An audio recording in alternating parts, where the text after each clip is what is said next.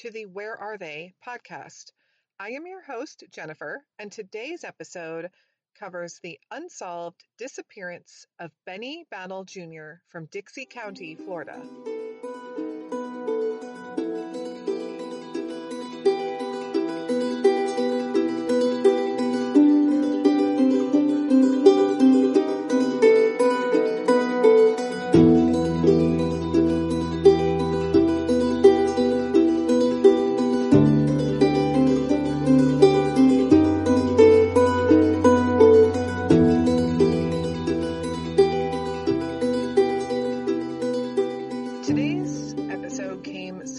To us from family of Benny Battle.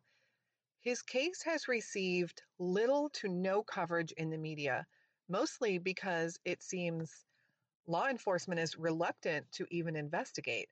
Honestly, at first, I thought this might even be a case of over exaggeration, or perhaps there is just nothing for police to investigate or for them to believe they have to investigate. But holy cow, you guys, there is a lot going on here that seems to, at least, at the very least, warrant a deeper investigation.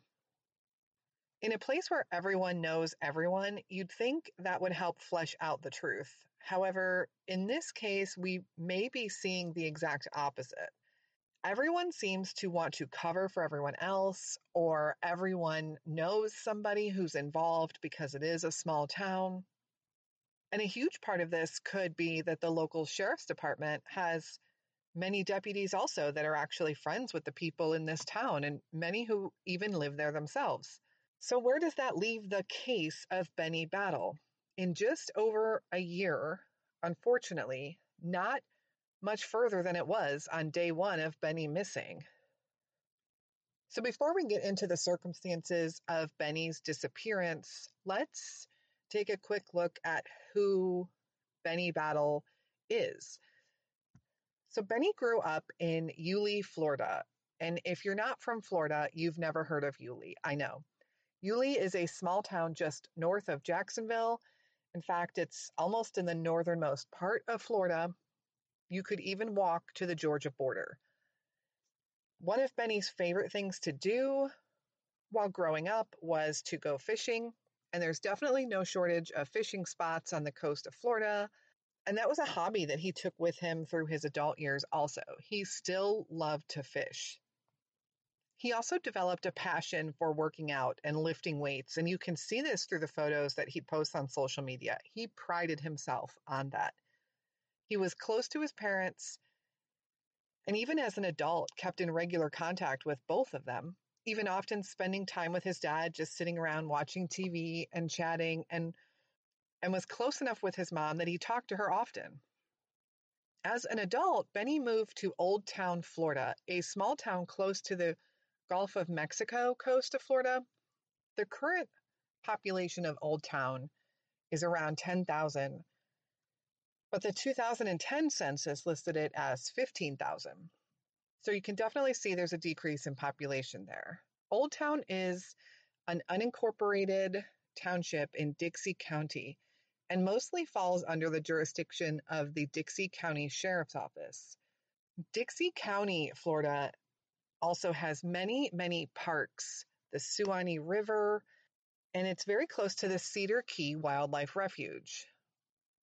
Old Town, Florida is about a half an hour from the coast, and you can see there's definitely a lot of water nearby.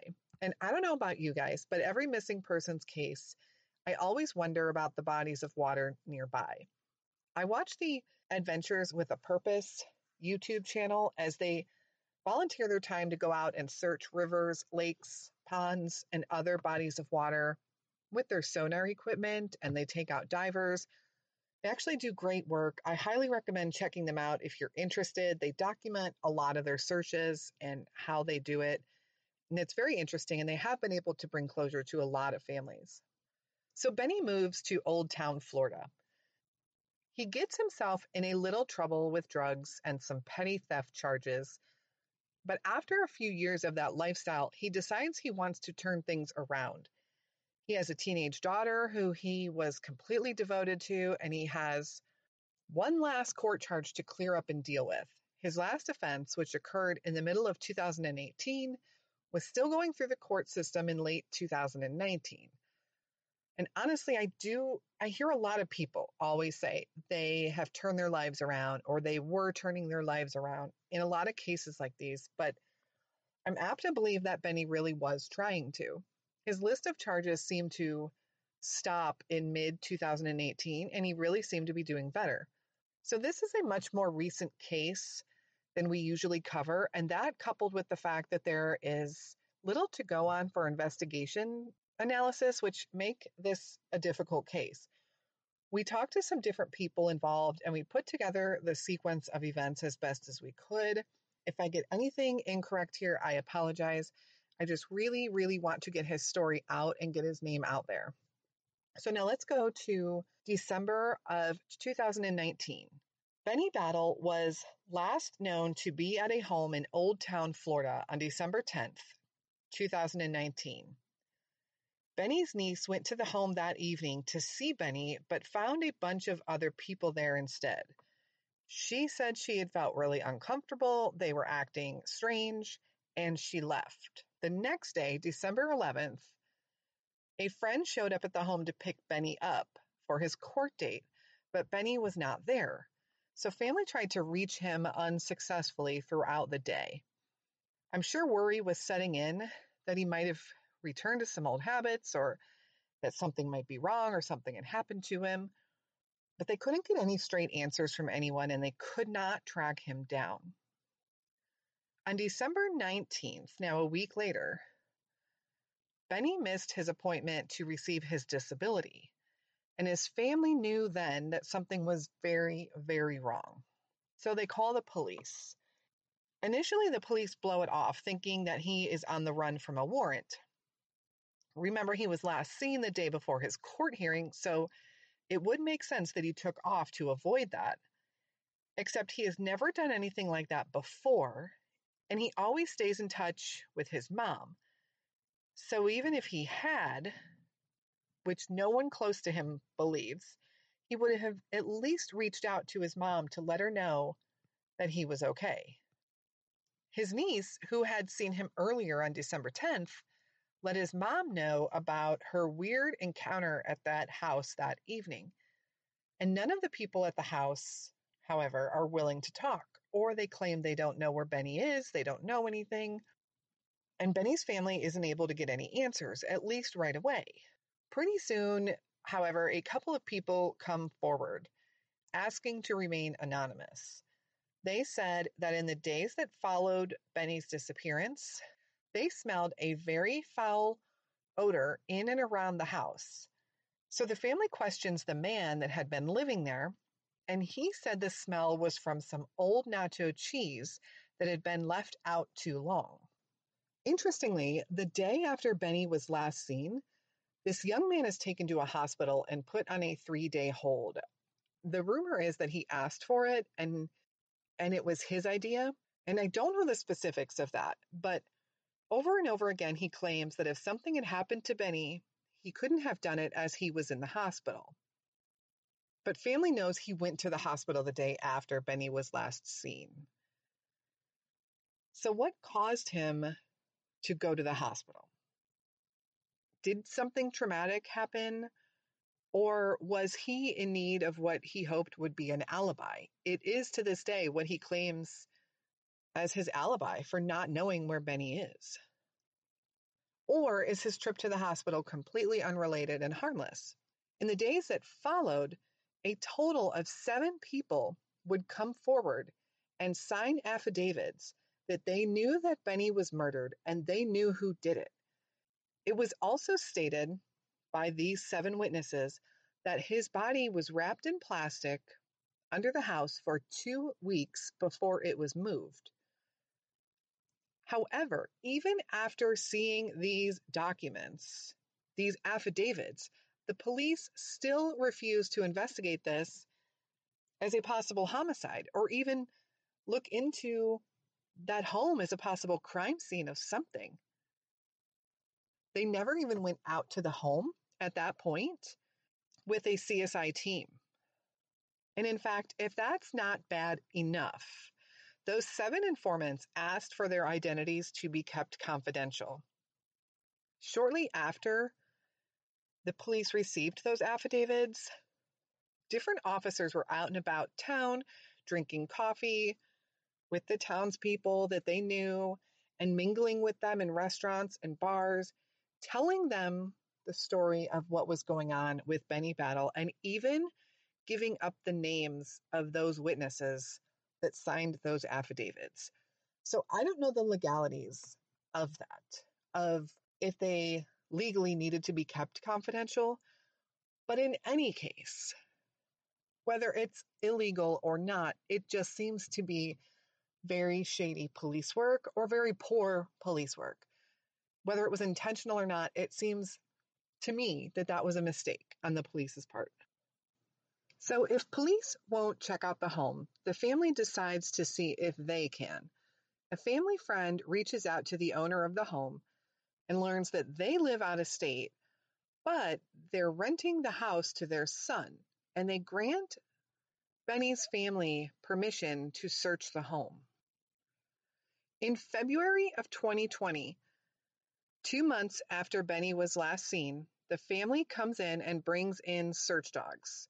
No police are present because they don't believe there is anything to search for. They are still holding on to the theory that Benny ran off because of his pending court situation. So the family, out of their own accord, brings in search dogs to help them search the home and the property. And sure enough, two different dogs hit on the same spot under the porch of the home. The family immediately calls police out to investigate, and they do come out, but they come out very unprepared. They tell the family up front they don't believe the cadaver dog's hit was credible. They don't believe Benny was or is on the property. And they go in the house with the family together and they find carpet that has several bloodstains. A police officer, still refusing to call in a CSI team, cuts out some sections of the carpet with a pocket knife. And the private investigator that the family has there helping them notes that he doesn't even clean the knife during this process and in between cuts. In fact, when she puts gloves on and pulls out an evidence kit to collect some hairs and fibers, he essentially rolls his eyes at her. He had no evidence kit, nothing of any kind to indicate they were taking this seriously. The private investigator took some photos, but the police took none. The family later also recovered some bones on the property and turned them into the police. The police said they would send them off to the state crime lab along with the carpet remnants. But to this day, when the family calls the state lab to check, they still have not received any evidence to test. This blows my mind. What is going on there? I know testing and state labs can take a while to process evidence. I know they're often short staffed and sh- things can take a while to get through the system there. But the fact that they haven't even received it yet is really troublesome to me, especially if it's possible there could be a murderer on the loose. A witness then reaches out to the family and recounts an incident that they had with a local sheriff deputy. They were speaking to this officer at a local restaurant, and he told this person that they, meaning the sheriff's department, knew for a fact that Benny had been killed and that they even know who did it. It also came to light that some of the deputies in the department are friends with some of the people that were known to frequent and hang out at that house. So, as I was researching this case and looking into Benny to just get a better idea of who he is as a person, I came across some information online about an ex girlfriend he had back in 2017. There were some online social media arguments involving her that seemed pretty heated, and out of curiosity, I started looking into their relationship and who she was.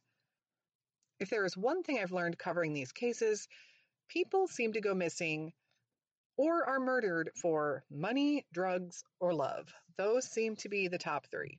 And what I learned when I looked into this, however, was pretty shocking, actually. In May of 2020, this young woman, Cheyenne, was killed in a car accident. She was only 23. She was Benny's ex girlfriend, according to the family. I don't know how much time had gone by, but they still ran with the same people in the same crowd, knew a lot of the same people. She was sitting in a disabled vehicle that was being towed by a rope. As the driver of the truck that was pulling her went around a curve in the road, he accelerated, which somehow swung the car that Cheyenne was in into oncoming traffic.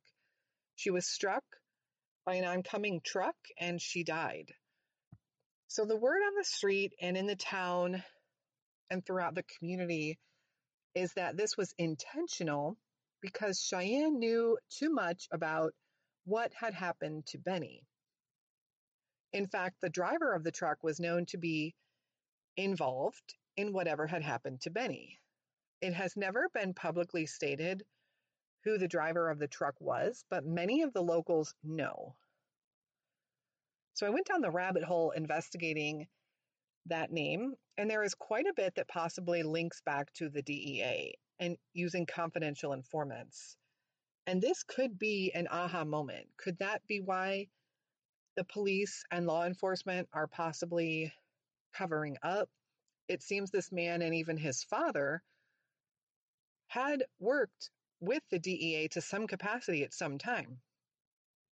Is that why law enforcement might be covering something up. They don't want to lose one of their big informants. Now, again, all of this is speculation. Cheyenne's car accident was ruled an accident, and there's no real evidence or proof that, that we know of that would lead us to believe otherwise, other than what is being said with the people involved and the people that knew the driver and were close to them and what had happened. Another interesting tidbit of information coming out of Dixie County, Florida. On the evening of January 2nd, this year, James Richard Bosky was murdered at the entrance of Horseshoe Beach. If you are watching this on YouTube, I'll put a map up so you can see the proximity to Old Town from Horseshoe Beach, but it's about a 30 to 40 minute drive. James Bosky was killed by a brother of a Riverside Highway patrol officer. So Dixie County Sheriff, unable to investigate this case, had to call in the FDLE or the Florida Department of Law Enforcement. Now, it's important to mention that we don't know the particulars yet of this case. It's still way too new. It is likely they're completely unrelated but it sure seems that Dixie County, Florida has some interesting things happening down there. So let's recap some theories in this case. The first theory Benny ran off to evade a warrant. This is probably true in a lot of cases. We've heard situations where people being threatened of going to jail or having to go to court, they get scared and they take off but I don't know about this one. Benny was pretty comfortable with the court system and the legal system. He'd been in some troubles before, and it really did look like he was starting to turn things around. And why has he not found a way to reach out to his mom, who has been sick with worry over this? What about leaving behind his teenage daughter and all of his other family members that he was close with? I guess we can't rule this theory out completely, but I just don't know how likely I feel it is. So the second theory is Benny was murdered and the sheriff's office is covering up. There's a lot that kind of points to this the cadaver dog's hit, the bloody carpet, the seven affidavits, which might be the strongest of all, finding the bones, which we don't know anything about yet since the lab has yet to receive them, it definitely seems like something is up. And to me, those things right there point to foul play or a crime scene of some kind. So the fact that the sheriff's office doesn't seem to be putting a lot of effort into investigating this is kind of shocking. So the next theory is Benny was murdered and the sheriff's department is innocent. Maybe they just truly don't believe he was murdered, or maybe they lack the manpower to put a real investigation together in this case. Which, if that is true, that is highly unfortunate that that is even happening. So, is this just inept police work? Or a case of those that are close to Benny wanting more and more done that is out of the sheriff's control? So, what do you think happened to Benny Battle? Do you think there is a possible cover up going on in Dixie County? Please, please, please spread the word of Benny Battle's case. His family wants answers so badly, and it seems they can't get help from those that are trained to offer it up best the law enforcement, the sheriff's department. They're the ones we rely on and go to when we need help in cases like this. As a civilian, we are not trained to investigate properly. We don't have the tools and the resources. So the family taking this on themselves is a huge undertaking, not just time wise, but financially also. And I'm sure they would give every last minute and dime they had to find out where Benny is.